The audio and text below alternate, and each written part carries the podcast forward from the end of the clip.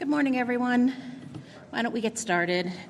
Uh, my name is Christin Damiano. I'm the coordinating attorney for the Anti Harassment Project here at the City Bar Justice Center, which is housed at the Bar Association. Welcome to Jurisdiction in Sexual Harassment, where criminal, administrative, and regulatory remedies intersect. Sexual harassment, as we know, can take many different forms, many different settings. It's not always clear what remedies are available to a person under these circumstances. In addition to working at the Anti Harassment Project, I work on the hotline. We get calls about everything, as you can imagine. Um, I got a call recently from a young woman who was working in a restaurant. Her supervisor had asked her to borrow her phone so she could record a call that he was, um, excuse me, record a meeting he was having with another supervisor. And um, she discovered upon getting her phone back that he had downloaded videos she had taken of herself that were fairly intimate in nature and downloaded them onto his computer and shared them with his coworkers. Um, she was humiliated. She um, talked to her manager. Her manager didn't really respond. She talked to the corporate headquarters. They ended up um, suspending him without pay for three days and then um, had all the managers do some pro forma sexual harassment training. Um, she was not satisfied with this response and she quit. She hadn't been working there for very long, um, like maybe two months, and she quit. Um, you know, I work with discriminatory harassment, not sexual harassment. Sexual harassment is not my area of expertise. Um, so I'm really happy to have experts here today that we could talk to that can you know, I did advise her on what to do, but it's good to know what the experts would say too. So um, we're joined today by um, Jennifer Gaffney. Um, excuse me. Um, ADA Jennifer Gaffney, um, Council Member Keith Power, Powers, um, Hollis Pfitsch with the New York City Commission on Human Rights, and Electra Yourke with the EEOC. I'm keeping my comments very brief because we all want to hear from the experts. So, um, and we are going to be passing out note cards. Is that right, Laura? We have note cards for your questions. We'll take questions at the end, please, and just um, we'll arrange for note cards to be brought up, um, and we'll ask as many, we'll answer as many of your questions as we can. Okay. So first, I would like to introduce um, Electra Yourke with the EEOC. She's all the way at the end. She is an enforcement manager at, their, at the New York District Office, and she has been responsible for overseeing enforcement activities, including intake, evaluation of charges, investigations, dismissals, cause findings, and conciliations. In addition, she has been active in research and training activities for public and private employers. Go ahead, Electra.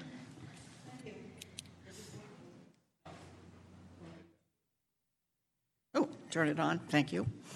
Uh, I want to start with some statistics which I find fairly astonishing. Um, these came about in the course of preparing a report which EEOC initiated two years ago on harassment in general, not specifically sexual harassment, but there was some concern, I guess, uh, in Washington about the large number of harassment complaints. And they assembled uh, some academics, uh, statisticians, a lot of survey work, social scientists, just to try to determine what are the workplace dynamics, the interactions that lead to or permit harassment in the workplace.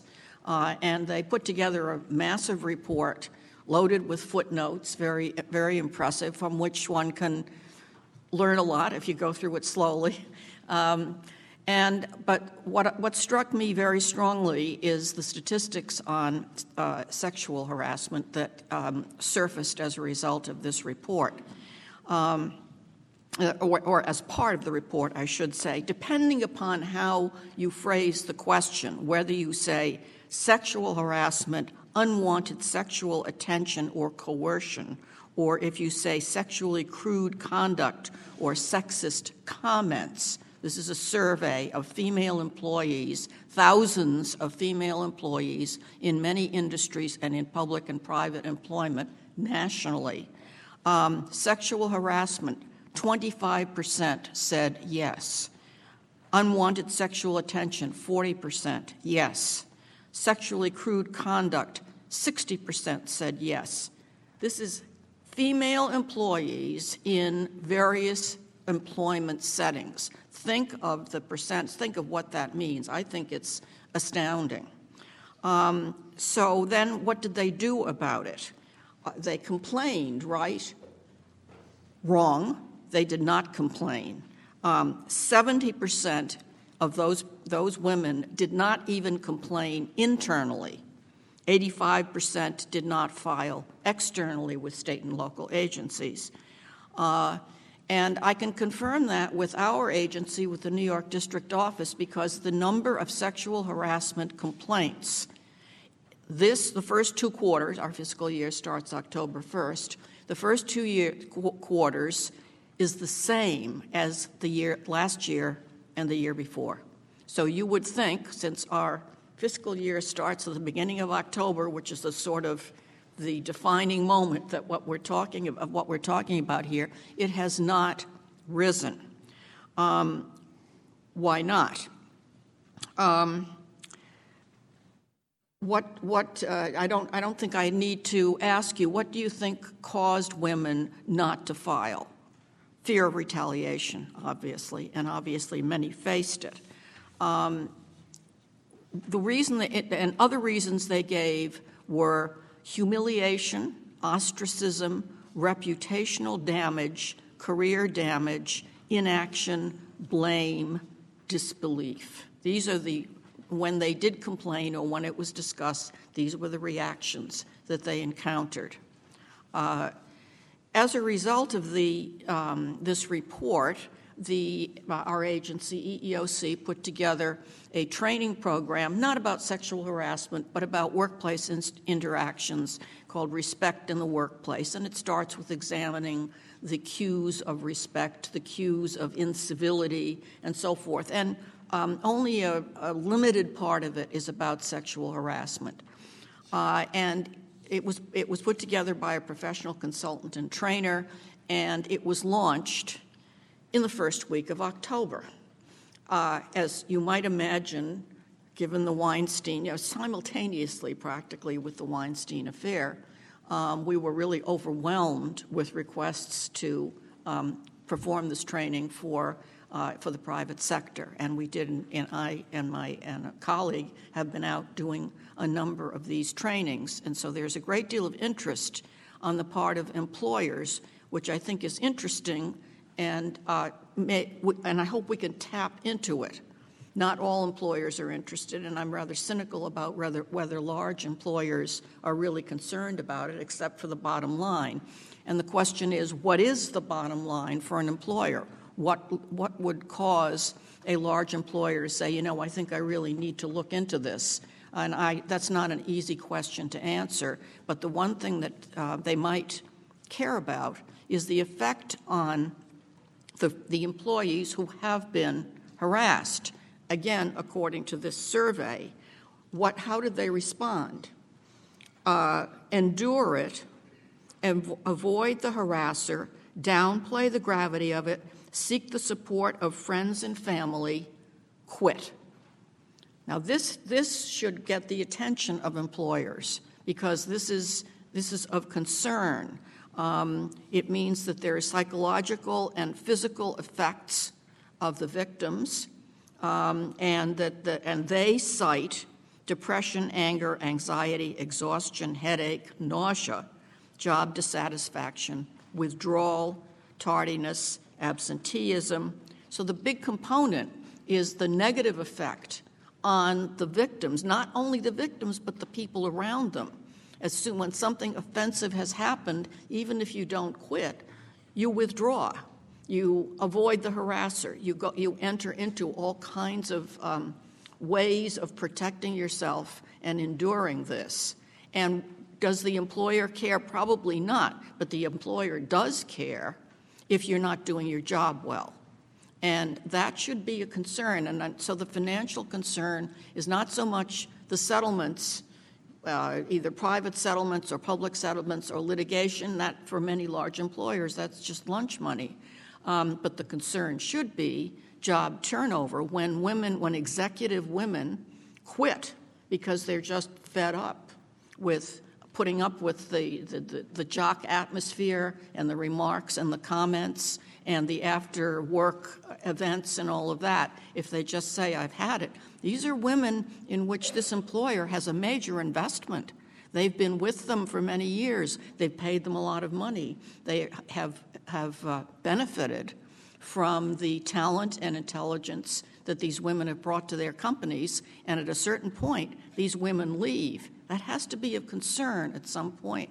So I'm really um, focusing on how we can get the attention of employers to, re- to respond forcefully when these issues come up. And then the next thing we can talk about, which I think others will be talking about, is how do they, managers, the corner office, how does the corner office come to know what's going on in its workplace? Because based on these statistics, you can see how much is going on, and the people are not coming to us to file. And we can talk a little bit about the problems and the advantages of filing at EEOC or other state and local agencies. They're not coming to us. What are they going to do about it internally? Thank you.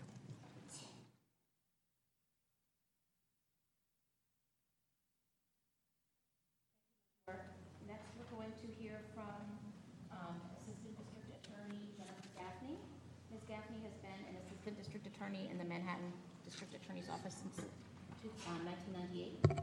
She is the Deputy Chief of the Sex Crimes Unit since 2006, and she's going to speak to us about when sexual harassment rises to the level of a act.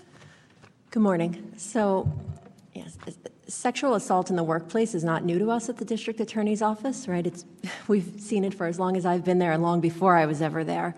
But I'm glad to have the opportunity to speak to all of you if you're representing plaintiffs in sexual harassment cases or if you're representing employers who receive a complaint of sexual harassment. Sort of when does that, when do you think this might involve the criminal justice system as well? Perhaps there's, there are um, other you know, consequences for this offender.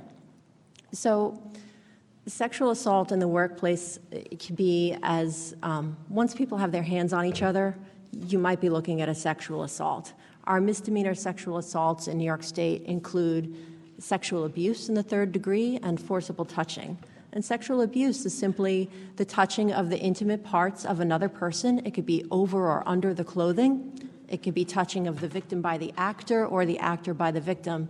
And it's without consent. So when someone is, you know, in the workplace smacking someone on the buttocks or grinding up against them. That's a sexual assault, and that could be a criminal case. We also have a forcible touching misdemeanor, which is grabbing, squeezing, touching the intimate parts of another, and it's not only for the purpose of sexual gratification, but it could be for no legitimate purpose. It could be for the purpose of degrading another. So again, if you have, you know, sort of the degrading butt slap, um, and everyone's joking about it, that might be a crime, and that might be a time when you want to consider calling the authorities. Our more, you know, our felony sexual assaults, essentially in New York State, all com- consist of two parts. They have a sexual, what is the sexual act, and what is our legal theory of lack of consent. So all of our felony sexual assaults are primarily going to be defined as either a rape, a criminal sexual act, or a sexual abuse in the first degree. Rape in New York State is defined only as penetration of the vagina by the penis, however slight. Um, criminal sexual act is defined as other sexual conduct, contact between the mouth and the vulva or vagina or penis or anus, the penis and the anus. Um, rape and criminal sexual act, although they have different titles under our state law, are treated the same, so their sentencing possibilities are the same. The registration under Megan's law is the same, but they have different titles. Um, and sexual abuse, again, is everything else other touching of the intimate parts of a person by the actor or of the actor over or under the clothing. These rape, criminal sexual act, or sexual abuse, the level of felony, whether it's a first degree, second degree, or third degree, is going to depend on what is our legal theory of lack of consent? So in New York State, we have a number of specifically defined theories of lack of consent. Our first degree crimes involve forcible compulsion, where the person uses actual physical force or a threat of implied physical force or harm, um, and a case where a victim is physically helpless. If a victim is asleep or unconscious at the time of the sex act, that's a first degree sexual assault. And, you know, these things do happen in offices from time to time. We do see it. Um, our second degree theories include sexual assault of a person while they're mentally incapacitated. So that's a person who's temporarily unable to apprise the nature of their conduct due to an intoxicant. This is something that's given to them without their consent. So this is the person who's drugged or roofied without their knowledge. Um, they could be walking, talking, engaging in the sex act, but they wouldn't have done it but for the intoxicant that was given to them involuntarily. Other sexual, second degree sexual assault involves sexual assault of the mentally disabled. Um, you might not see that in this forum too often, but it's a person who has a permanent disability that makes them unable to appraise the nature of their conduct. And then our third degree rape and criminal sexual act crimes include crimes where a victim clearly expresses a lack of consent, clearly expresses no, and a reasonable person under all of the circumstances would have understood that to be a lack of consent. So, when you're met with any of these fact patterns, these are times where you might want to call law enforcement. Some other non sexual assault but sexual harassment that you might see that's also criminal involves revenge porn, what you just described, you know, the unlawful dissemination of an intimate image, even if the image was taken consensually, if it's then disseminated unlawfully to others to harm that victim, either socially, economically, mentally, that's a crime in New York City.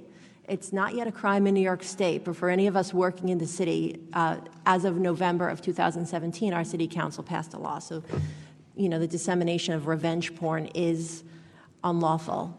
It happens between employees, employers, between employees. It's also something that you might see as an employer um, directed at one of your employees by an outside person. So it's not an uncommon scenario to see, you know, a scorned lover sending intimate images to an employer to try to get the person fi- to try to get the victim fired or to embarrass the victim. Um, which is an uncomfortable thing to receive, obviously, but as the employer, to protect your, you know, employee who's now a crime victim, you want to try to preserve the image, preserve the data that came with it so we can prove who sent it. Um, so that's something you see. And then unlawful surveillance. This is the unlawful um, taking of an image of a person's intimate parts or unlawfully installing a camera in a bathroom, in a changing room, and taking images when a person has a reasonable expectation of privacy. It's an e felony in New York State, and it happens. It happens in places of employment. We see it in, you know, restaurants and hotels where the employees have to change as part of their job, like these secret cameras. Um, I've even seen it in a, in a law office. So it happens, and if you find that in your place of employment, you know, you want to call the police. So what the, what's the process? If someone reports to you that they've been the victim of sexual assault at the place where you work and you're the employer, or if someone's reporting to you and you're a plaintiff's attorney, you want to think about what well what is what is this person's options? Where can he or she go besides just the civil litigation route? And so you can call the new york city police department or if you have a person who's been the victim of one of these sexual assaults in manhattan you can call the district attorney's office directly. We have a sexual assault hotline which is really like a lukewarm line because we answer Monday through Friday, 9 to 5, and, then, and that's when we call back.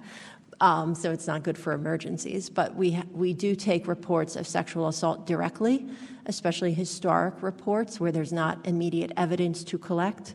Um, we'll take reports and have the victim come in and interview them in person. And the number is printed in your, in your handouts. Um, what happens when someone reports. They're interviewed by, if they go through the police department, they're interviewed first by a detective from the Manhattan Special Victims Squad, sometimes by a precinct detective or officer. And then they're interviewed again by an assistant district attorney who's going to ask all about what happened, um, the offense, questions geared toward what other evidence might we have out there that will corroborate this victim? Are there other witnesses to the event? Are there people who did not witness it but are what we call outcry witnesses, people that the witness um, confided in? As you know, delayed report is common, but sometimes you find a friend or a coworker that is a witness because the, the victim felt secure enough to talk to them early on. So we'll do an interview. Um, if we have enough evidence to bring charges, the defendant would be arrested. The misdemeanors that I talked about, forcible touching, um, sexual abuse in the third degree, those proceed in criminal court. The other cases are felonies and would move on to Supreme Court. For a victim who's part of the process, if a case is moving to Supreme Court, they have to testify before a grand jury which is a secret proceeding. Um, 16 to 23 grand jurors sit and listen to evidence and decide if we have enough to proceed with felony charges. And then ultimately, you know, if a case proceeds, whether it's in criminal court or Supreme Court, there's the possibility that the victim will have to testify at a trial. Um, in criminal court, there are six jurors. In Supreme Court, there are 12.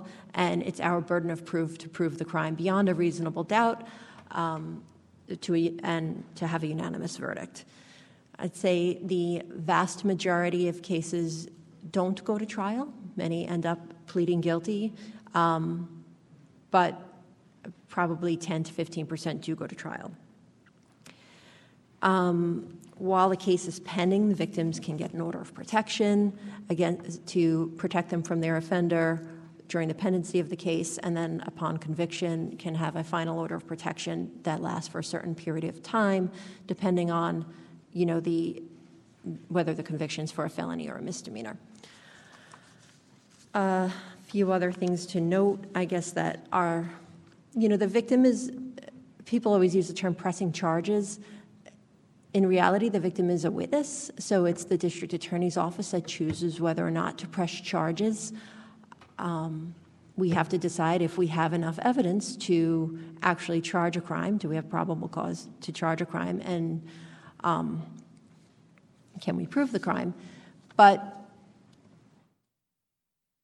we don't generally force people to go forward. So if you have someone that wants to know, should I um, enter the criminal justice process. Perhaps this is a crime. Um, I might want to press charges, but I'm not sure. They can, in Manhattan, certainly meet with the detectives and or meet with the DA's office and tell us what happened and be heard and have an opportunity to decide whether or not they want to move forward with the case. We don't force people to move forward in a sexual assault case um, because obviously the traumatic nature of, of what's happened and you know it's a heavy burden on the victim to have to go through the process.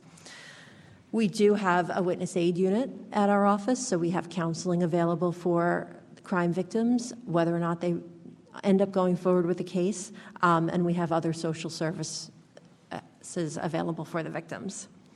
Um, that's pretty much it. Yeah. Um, now fortunate to be joined by Councilmember Keith Powers. Councilmember Powers represents the fourth district in New York City, which covers the east side of Manhattan and Midtown, and he also serves as the chair of the council's Criminal Justice Committee. Um, throughout his career, he's drafted and worked on legislation to create an equal rights amendment in the New York State Constitution to prevent discrimination based on gender. I have to turn that on, sorry um, and institute a no fault divorce in New York State. So, those of us who practice matrimonial owe him a great debt. Um, his first bill was signed into, law, signed into law this year, expanded sexual harassment protections under the New York City human rights law to all employee, employees in New York City. And he's here to talk to us about this law today. Um, Councilmember Powers. Thank you. And I should know we are in the fourth council district right now, so thank you for hosting it uh, and being here.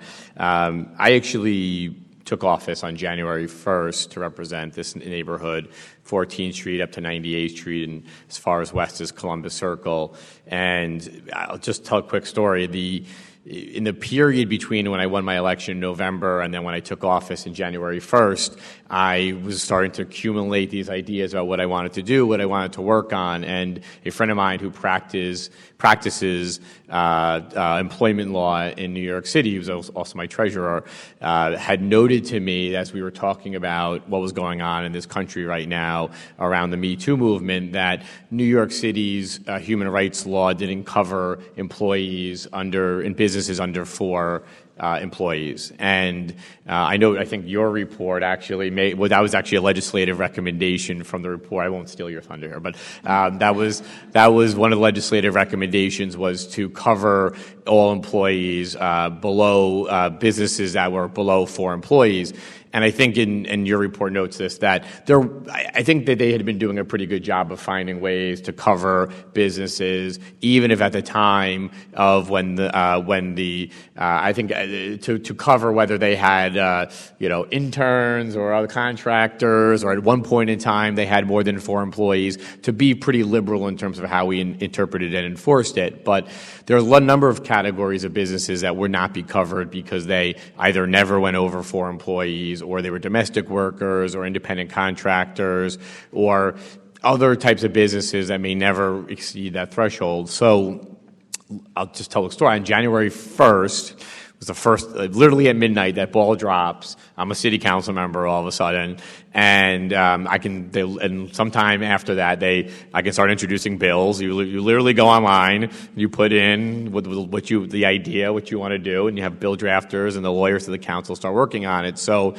I, this was in, in, a conversation with my uh, my treasurer. He and, and noting that I I said, that seems incredible that the state had actually closed that and actually a couple of years ago in 2015 had moved the threshold for, for, the, for the state law from four employees down to employees of businesses of any size. And New York City, which I think prides itself on having strong and progressive laws, had not done the same. And, um, and so that was some point on January 1st, I, I went on, and that was the first bill I introduced, and it was the first law I got passed. And it's really, I think, in some ways, a tale about lawmaking, which is that even when you look at the different laws in the city and the state and you realize they don't match each other and that even New York City, which has this, has a, I think, a, a, a very good human rights law, one of the best in the, maybe the best in the country, the best in the country, um, uh, uh, that we sometimes miss these these laws that we should really be on the books or we or we don't pass them. And so during the moment when um, the, I think all legislatures and businesses in the in the in the country were, were starting to address uh, cultural and, and legal problems around sexual harassment. The city council moved forward with 10 bills that would strengthen both our own city government's um, uh, pr- procedures and policies and laws around sexual harassment in the workplace and also for private employers as well. And I was, I was proud to carry one of those bills, but it really is a story about um, both the ability for people, especially in the legal profession, to be able to be part of the conversation around how to make laws in New York City and hopefully in other parts of the country as well. But, um, but also how timing really impacts lawmaking and how we, we, you know, we, we, this was the first big package of bills that we passed in the city because of, I think, the, the need to address it and the, and the timing of it. Um, what I will say, there's a call to, it is a call to action. So I'll start with the call to action, which is we, we passed 10 bills we, and then it became law. It certainly shouldn't cease there. I'm sure that people in this room have observed or have in their own minds um, more laws that we can pass and more ways that we can improve employment practices and other laws in this city. And certainly I would look to, and I think many of my colleagues will look to you to be helpful in the process of how we improve our own laws and, uh, and even our own in, internal policies in the city. Um, so, the, you know, it was really, it was really uh, just a lawyer that was a friend of mine who brought that to us and really got, you know, it was became a moment. Um, I, I, think there's a, there's a number of bills that I'll just, I'll just kind of, I think some folks have this, but in addition to the bill, the law, I should say, that I introduced um, around, um, you know, uh, reducing the threshold from four employees down to one, I think the one that got the most attention, I know the New York Times covered this, was a new mandate around what private private employers in New York City, over 15 employees or more, have to do in terms of their own training. And I know that some, some big, I met with a number of big employers who over, big, over 15 employees um, in the city who had, some had already policies on the book and were looking to help clarify how their policies would match what we were mandating in the, in the law. But we also found that many didn't, or many didn't have, uh, uh, you know, their own internal policies around training. And, and, and it, it's, it's, it's scary. And I know that many started to address it in the wake of what was going on in the country, but it was, it was was it was sometimes scary to see how many left it uh, wide open in terms of, or left it to the discretion of particular individuals in their company to how those how they would do education and training, and certainly how they would do reporting, and how they would deal with a complaint from somebody who works there. And so I think in as the country started to move over the last year, certainly businesses too, but did too. But the law now in the books on New York City that the mayor signed a few weeks ago would create a requirement around 15 employees or more. And I think we, I think there will probably be a process by which we just, you know, enforcement happens, how you define the 15 employees, um, and and more of that conversation between us and those who are doing the work uh, after we hand off the law, who has to do the enforcement in terms of how that will be, you know, fully implemented. Um, the other ones, um, a lot more about training and education, more about more about disclosure in the workplace, so that employees have more information. Um, because I think what we recognize in the city and in the state is that there are a lot of employees who did, and I think some of you touched on this, who experienced something, but either didn't know whether it, uh, how to report it or who to go to in their own business, or felt particularly you know, questioning in their own mind what the impact would be on their own employment or their own status within their own company. I think if there's one success of the Me Too movement, there's many, but if there's one very large one, it's making sure that people know that they can come forward, that there will be receptive audience within their own employer uh, and in the public, and that they should not feel like they don't know even where to go in their own company or what to do. So a lot of the laws also dealt with disclosure and uh, within their own company and more education and training. Um, and I will say, somebody in the prior panel said about big companies being the standard bearer when it comes to practices. Um, I, I disagree with that only in one place, which is that government really has to be the standard bearer, and that we are a major employer in the entire country, in the city, in the state, and that we have found, I, I, I will I'll do the criticism right here. I think in city agencies, including the city council and other agencies throughout the city that employ thousands of people, it's unclear even what the depth of the problem is, how many how many people have actually come forward and said something happened to me. There's been some stories about this that in in both the city and the state, a, a lack of clarity around um, what what the depth of the problem is and what are the proper reporting mechanisms, and making sure that there's actually appropriate staffing and resources put forward to this. So we also passed a number of laws that impact the own the city. We also passed our own rules in the city council that reflect everything that we pass laws on. But we have to do just a, a clearly a better job in the city as an employer ourselves in making sure that we have that we are really the gold the gold um, standard. So, um, as of just a few weeks ago, those ten bills became law. The mayor signed them into law. And so we have some progress on that. But my really call to action, if there is one, is to don't let us become politicians who pass the laws and move on from a subject matter. That is, we do that, I think, far too often as we get our press release and we walk away. Um, I think, and my, my recommendation to my own colleagues is that we should have some annual review, either at the committee level or internally, of how our laws are performing and how we can do better in terms of all forms of discrimination, including sexual harassment. So, um, you being the lawyers in the room can certainly help us with that in terms of how we can can continue to make sure that we have uh, that's the, that is my call to action is to make sure that we are continuing to do reviews. We don't walk away from something after the moment flees or after we get a certain amount of press, you know, credit and get a bill passed. Um, so um, we have always more work to do, and a lot of it's about ch- changing internal behavior of individuals who are bad actors, but certainly can create cultures and create laws that guide us towards that. So um, that's if there is a call to action, that's mine, and um, and certainly I appreciate the work that everybody on the stage is doing, and it, it is a testament to um, the work that people are doing. I know I'm handing, I think I'm handing it off to you next, but um, the report that, that is adjacent to me really did call for legislative action. So this is a, it's on the website too. Um, it, is, it is a, it, we do, we do listen. I mean, we actually, I know people feel politicians don't listen. At least in the city council, I can tell you, when you bring good f- ideas forward, they tend to make themselves into uh, legislative form one way or the other. Um, and we tend to like to look for ways to make the city better and safer for people. So um, that is a, uh, my, my takeaway for you is that um, we certainly are always looking for to be part of the conversation around uh, ways to improve the practices. I think I cued you out there. Thank you. Thank you. Um, have the note cards gone out? Do we know? Okay, great. Thank you. Um, so they're going out. The note cards for questions are going out, and they'll be collected. And um, after we hear from Ms. Pfitsch, we'll answer as many questions as we can. Okay. Um, so finally, we're joined by Hollis Pfitsch. She is the Deputy Commissioner of the Law Enforcement Bureau of the New York City Commission on Human Rights. You must have a very large um, business card. Um, before the commission, she was staff attorney at the Legal Aid Society's Employment Law Unit. She's currently a member of the Civil Rights Committee of the New York City Bar, and she occasionally is an adjunct professor, excuse me, professor at the New at CUNY School of Law. Ms. Pfitsch. Thanks, Chris. Thank you. Um, so at the commission, we have jurisdiction, we enforce the New York City Human Rights Law, which is, I believe, the best civil rights law in the country, especially now with our very active city council.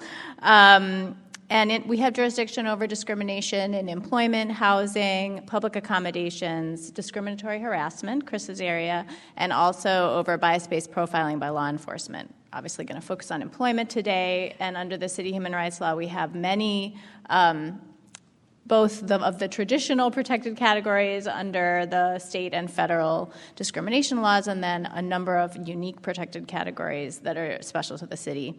Um, in, at the City Commission, people can bring, members of the public can file complaints with us, complaints of discrimination. Most of the people coming to the agency are not represented by counsel, but since you are lawyers in the room, we do, uh, it is a new uh, provision of the City Human Rights Law that attorney's fees are available for people bringing cases to the Commission, and we have an, instituted an online email based um, attorney filed complaint process, which you can read about on our website. So, just for some of the basics. Um, we're trying to be accessible, and we have now around 30% of uh, complainants coming to the commission in the employment context are filed are uh, represented by attorneys, which is very helpful to us in the investigation process. Um, we also have affirmative investigations, which we call commission initiated, um, our commission initiated investigations. And this has been particularly helpful. While similar to what Electra was talking about with the EEOC, we have not seen a huge spike in people coming to the commission in the Me Too movement. We've seen a steady gender based discrimination and gender based harassment claims are a kind of constant stream at the City Commission. Um, one of the things that we've seen in the past few months are what I've been calling proxy claims, where people are coming to us on behalf of others, either friends or coworkers, um, to report things to us on behalf of people who are too afraid to report it themselves. And at the City Commission, we can initiate our own investigations based on that kind of information. So if you are running into, especially a serial harasser situation that seems to be ongoing that you are aware of, but that no one is complaining about. Um, we have both an online inquiry form on our website, and then also we're very accessible. You can reach out, and we really just need the name of the employer and a little piece of information, and we are going to start poking around. And we've been doing that um, in particular in the sexual harassment context because we have been getting a lot of what we call tips about employers who are not adequately responding and ongoing harassment situations where people are too afraid to come forward. Um, as has been mentioned, we have a report that came out. We held public hearing, a public hearing in the fall, and this is the resulting report. I'm going to briefly highlight some of the ways in which the city human rights law is particularly uh, distinctive in this area, and I think that the example that Chris gave helps kind of, point out some of the ways in which the city human rights law is a really powerful tool in this context. But that those things are also laid out in the report and highlighted there. Um, one of the first, the definition of gender under the city human rights law is very broad. And so at the city commission and under the city human rights law, when we're talking about sexual harassment, we're really talking about gender based harassment. And the, and the new law that the city council just passed also refers to gender based harassment. And that means that it encompasses a somewhat wider swath of what is really being talked about in the Me Too movement, the sort of sexualized harassment. But under the city human rights law, it's actionable as gender based harassment. That can encompass uh, the, the defini- definition of gender includes gender identity, gender expression. And so, just in terms of just the very um, basic concept of what is gender-based harassment or sexual harassment under the city human rights law. Human rights law. It's about the broadest that you can imagine. Anything that implicates someone's gender, gender identity, gender expression. Um, the other basic piece is that there's not a under the federal law ha- harassment has to rise to the level of, of severe or pervasive in order to be actionable and that is not the case under the city human rights law the example that Chris gave of the um, showing the pornographic image or the possible revenge porn um, at the workplace, even if that's just one incident, one moment of harassment could be actionable under the city human rights law. The standard is really the same as in the discrimination context. Was the person treated less well than someone else because of their in it, it, because of or in part because of their protected uh, category. It can also be a dual motivation. It doesn't have to be solely limited to the person's gender or other protected category. Um, the city human rights law standard is the harassment has to be more than petty slights and trivial inconveniences. So the the gap between severe or pervasive under the federal law and more than a petty slight pretty much encompasses uh, a lot more of the kind of conduct that that we need to be capturing in the under the law in order to really stamp out some of the more extreme examples that we're seeing reported in the media. Um, the city human rights law. So in the in the example, I forget, Chris, was it a coworker or a supervisor? A supervisor. A supervisor. So under the city human rights law, individuals are liable for acts of harassment or acts of discrimination, which is also unique. Um, especially as compared to, to federal law.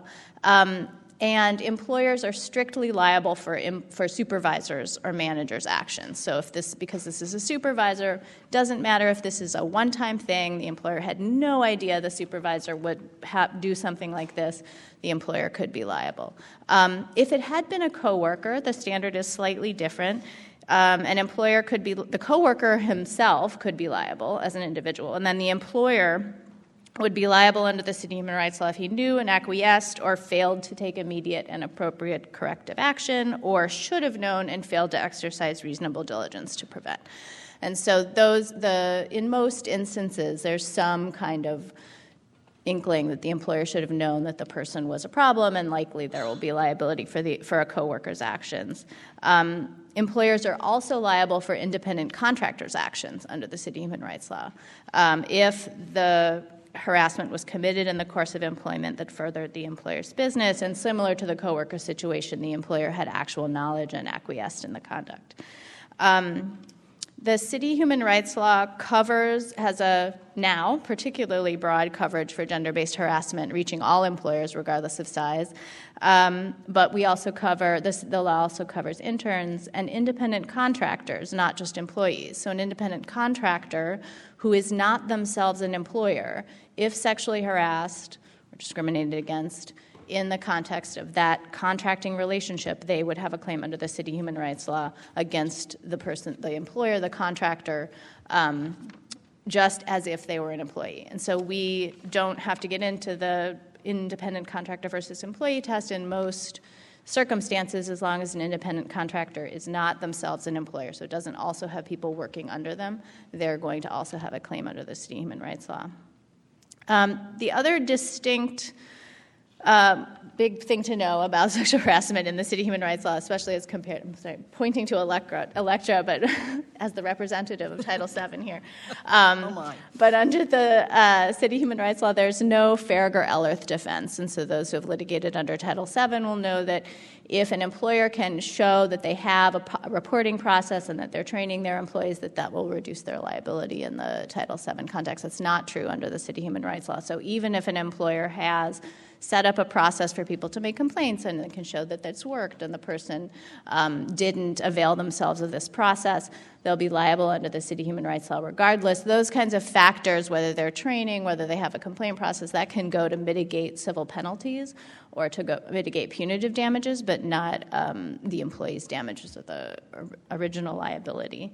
Um, just, I know I want to make sure we leave time for questions, so I'll just make a couple uh, additional pitches for the Commission and the City Human Rights Law. Um, we can investigate inve- uh, discrimination and sexual harassment claims even if an employee has signed an arbitration agreement. So a person can file with us um, in a context when they wouldn't otherwise be able to go to court. Um, the, we can also, another, with our commission initiated power, if we see a situation of ongoing harassment and someone does file a complaint with us, um, we can also, we sometimes pair commission initiated action with a complainant going through our process. When a complainant comes to us and files a complaint, we're in our neutral enforcement investigating um, posture until we investigate, and if we establish probable cause, then at that point we're in the prosecutorial phase and we are the advocates. We represent the city, not the person bringing the claim, but in prosecuting the violation. Um, but sometimes the situation at the very beginning presents such an extreme uh, case or there's needs to be quick intervention, we will at that point reach out to the employer immediately in addition to start the neutral investigative process and say look you got to take mitigating measures here and, t- and we, so we can in certain situations get involved very quickly when a situation is extreme. We also do um, in most instances, we do a workplace-wide investigation. So even if an employee, one employee is coming to us, it seems to be an individual situation. If there's any indication that other people might be affected, or there doesn't seem to be an appropriate policy or protection in place, we're going to look at the employer's policies overall. Um, so, as an attorney, bringing an individual case you may suspect there's a class. You may not be able to establish the class. Coming to the commission is a good opportunity to, for us to be able to see whether other people are affected and bring a bigger impact on the employer than you might bringing one individual claim. Um, as far as res, uh, remedies, there's traditional remedies. We don't have any cap on damages. There's uh, there's civil penalties for, for people bringing to claims to the commission. Civil, we can seek civil penalties up to $250,000 per violation per, for a willful violation. 125,000 for a non-willful violation. We usually are looking for the commission's interest in resolving a case for affirmative relief, policy changes, training, putting in a making sure that there is a place to re- an anonymous place to report to, that there is a real reporting mechanism, that there is an anti-retaliation policy in place, um, and then in particular, we are often investigating and bringing and prosecuting claims against smaller employers, and at that point, we're really wanting to work with them to build, not to levy a civil, a heavy civil penalty, but instead to help them get policies in place, make sure that we're not going to see them before the commission again, and we have free training available at the commission for people who need, who may have a lawyer but need to go through an anti-discrimination training in order to put in place a good policy as an employer. Um, we also seek for small employers in particular, or individual employers, we're looking more at restorative justice type remedies where people do community service instead of pay a civil penalty and work on developing the proper policies in their place of work. And we also have a mediation program. And I will stop there so we can take some questions. Do we have any note cards? Thanks, Hollis.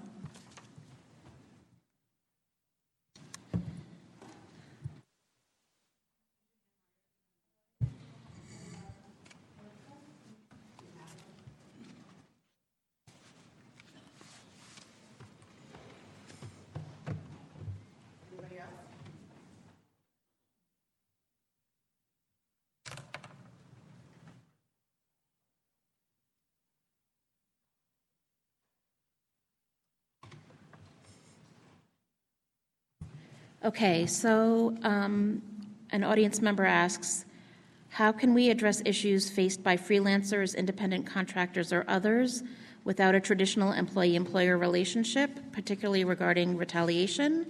And how can we address diversity um, inclusion as a way to um, address harassment? Hollis, I think you can answer this. Yeah, I'll, I'll just speak to the independent contractor. Um, as mentioned, the in, an independent contractor could have could have a claim under the city human rights law if they don't have their own employees. So I think that'll scoop in mo- many situations, not all, um, but. Uh, independent contractors are both counted for getting to the four employee count, which I'm still used to doing, um, and uh, could have a claim under the city human rights law for harassment. Question. Okay, here's a good, solid starter question. Um, what are the advantages or disadvantages of where to file? Um, and can a court action be filed without first filing with an agency? Ken, I'm sorry, was- what was the second action- question? Sure. So, is there? A, a, this is kind of a comparison between the federal, state, and city level. Um, the advantages or disadvantages of where to file for f- whether federal, state, or city level, um, and with, within the context of the federal or the state or the city, can a court action be filed without first filing with the agency? Oh, okay. Um, Well, speaking for EEOC, I'll do the best. I realize I'm the only non-lawyer in the room, and I feel very intimidated, but that's sort of the story of my life, so I'll keep trying. Uh, You can file with the Equal Employment Opportunity Commission. Our uh, numerical minimum is 15.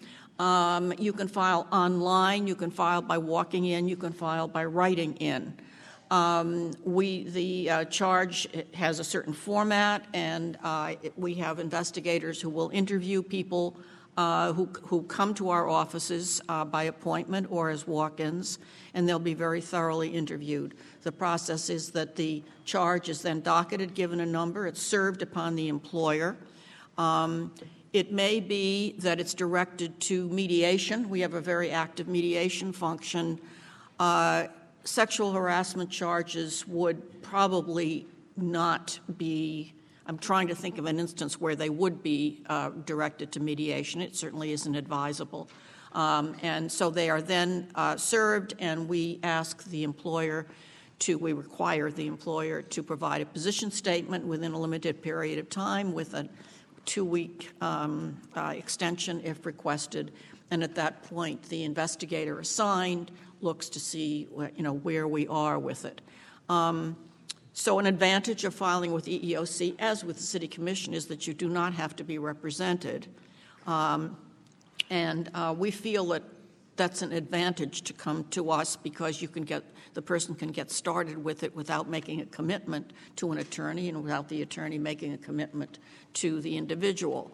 Um, On the other hand, um, with, if you have a private attorney, you have a lot of options as to where you're going to go. Whereas with us, we do have our definition of what is sexual harassment, severe or pervasive, um, certainly comes up, and we do have to evaluate if it's only a sexual harassment charge, whether it is going to meet one or the other of these standards. We do have a lot of charges that would arguably be, uh, suggest a pervasive atmosphere, and it, the drama is not, may not be so great, but the pain may be because the pervasive atmosphere means that it's a sexualized atmosphere, that there is sex talk, sex images, uh, sex threats, and so forth that individually might not rise to the level of being severe, but when there are enough of them, enough of the time, then you can certainly make an argument that it's pervasive. And uh, so that helps a person who may not even be the individual victim of the harassment, but is working in an atmosphere where this is going on all the time, or where there may be other direct victims and can come in and charge a, uh, a, perv- a, sexu- a, a pervasive um, atmosphere of uh, sexual discrimination. Um, we also, um, the one advantage, I think, of coming to a public agency where their cost is not an issue, um, can and do look into class issues. Um, My uh, unsupported conclusion is that there's no such thing as a single act of sexual harassment. It's only the latest one. uh, that the person is bringing to us. The harasser has done this before and will do it again if they're if not stopped. And uh, so, one advantage of being a law enforcement agency is that we can gather a very large amount of information.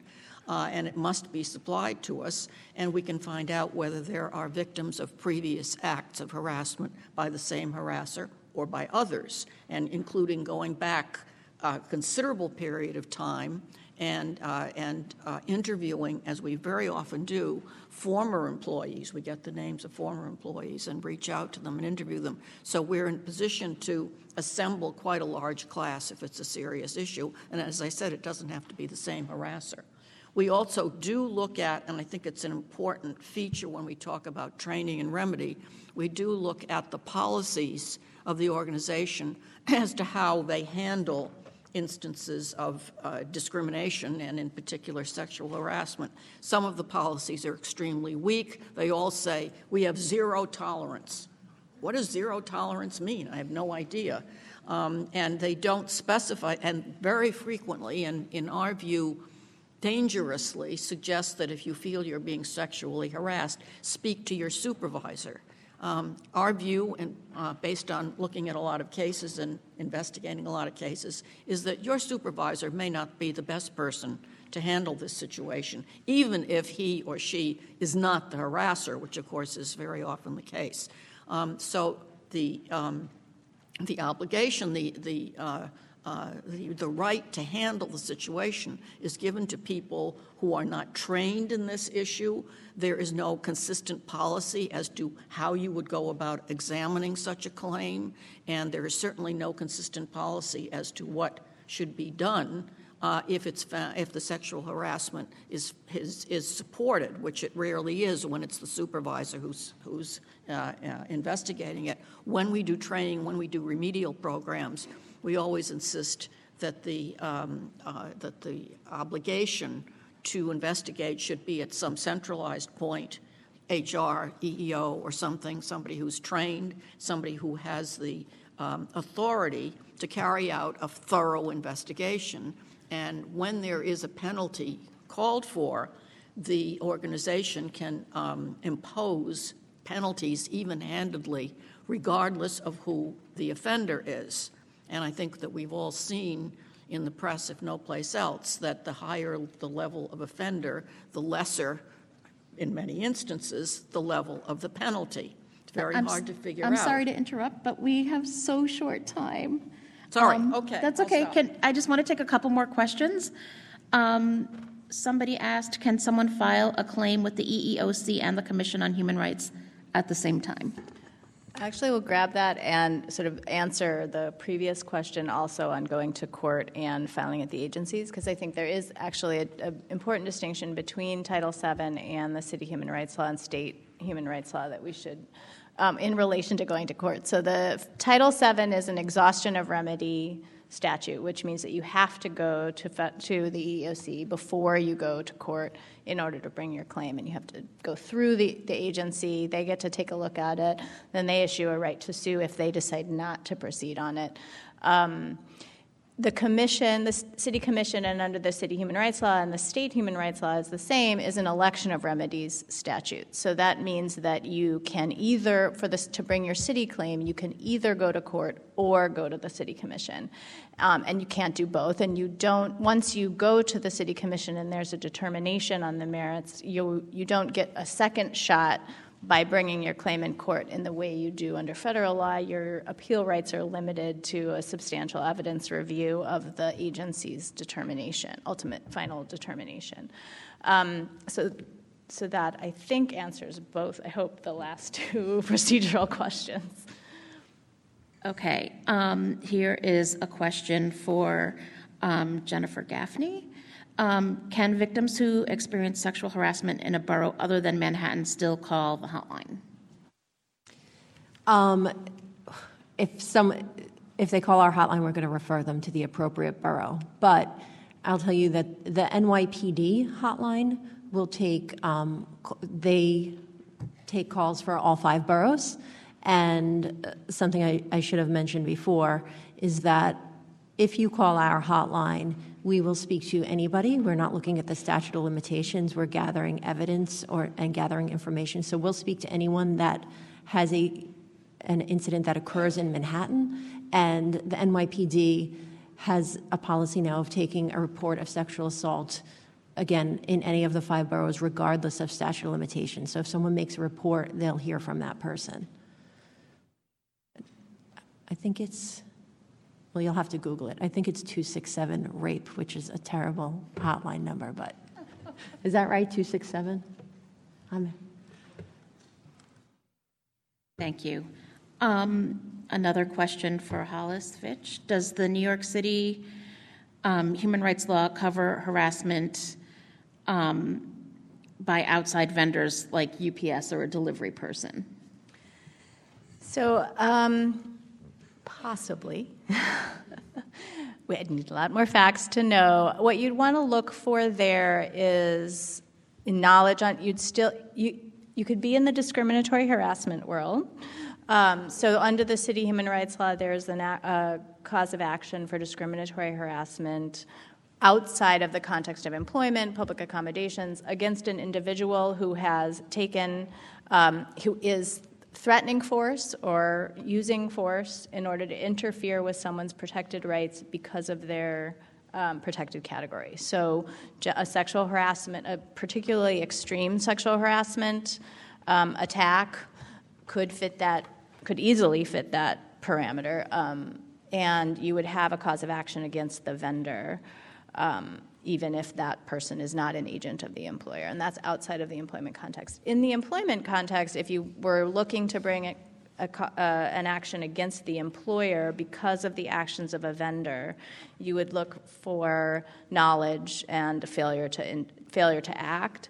But then you'd you, you wouldn't be you would also then want to be able to show that that employer had taken action to protect employees on other in, in other ways and had it wouldn't be that hard if they were taking any kind of action against um, vendors who threatened workers for other reasons you and then they failed to act when a vendor was sexually harassing, you would have a gender based harassment claim against that employer. So you, are going to have a somewhat heightened comparator analysis that you want to look for, but you could have a, a cause of action against the employer in that context as well. And I, I would just note that one of the laws we passed in the city does actually affect contractors and subcontractors in the city. It's around more about education and training and providing practices. Um, and I don't believe there's a dollar. Sometimes we do these laws about contractors and it's based on the dollar amount of the contract and how big. I don't think there's a dollar amount on it. So that would affect, on the government side, those who are doing business with the city. I understand. I think the question is if you work in a workplace. Um, it's something we have actually thought, I've actually thought about is the interactions you have that may not be directly with your in you know your employer, but vendors or those who may be in your workplace, even though they're not directly employed. And I think it's something we may look at sometime in the future. And with that, we are officially over our time by several minutes. Um, I'm sorry for people whose questions we didn't get to. Thank you, everybody, for joining us today. It was a great panel. Thank you.